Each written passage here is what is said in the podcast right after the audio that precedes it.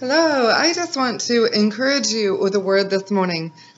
We all know that that term about all hell is breaking loose into our homes.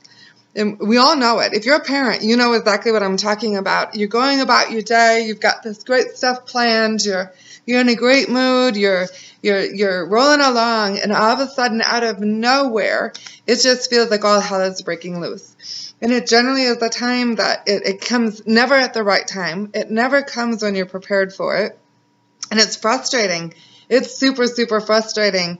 And I just want to encourage you that the, the term all hell is breaking loose is probably because something inside that child is being is coming out. And it's not in alignment with the kingdom. It's not in alignment with what the father has for them.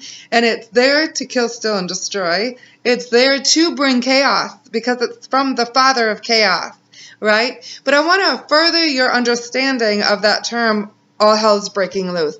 I really believe that in those encounters when that child is releasing something, when, when all hell is being loosened, um, eh, released in your home, that the Father wants to loosen hell.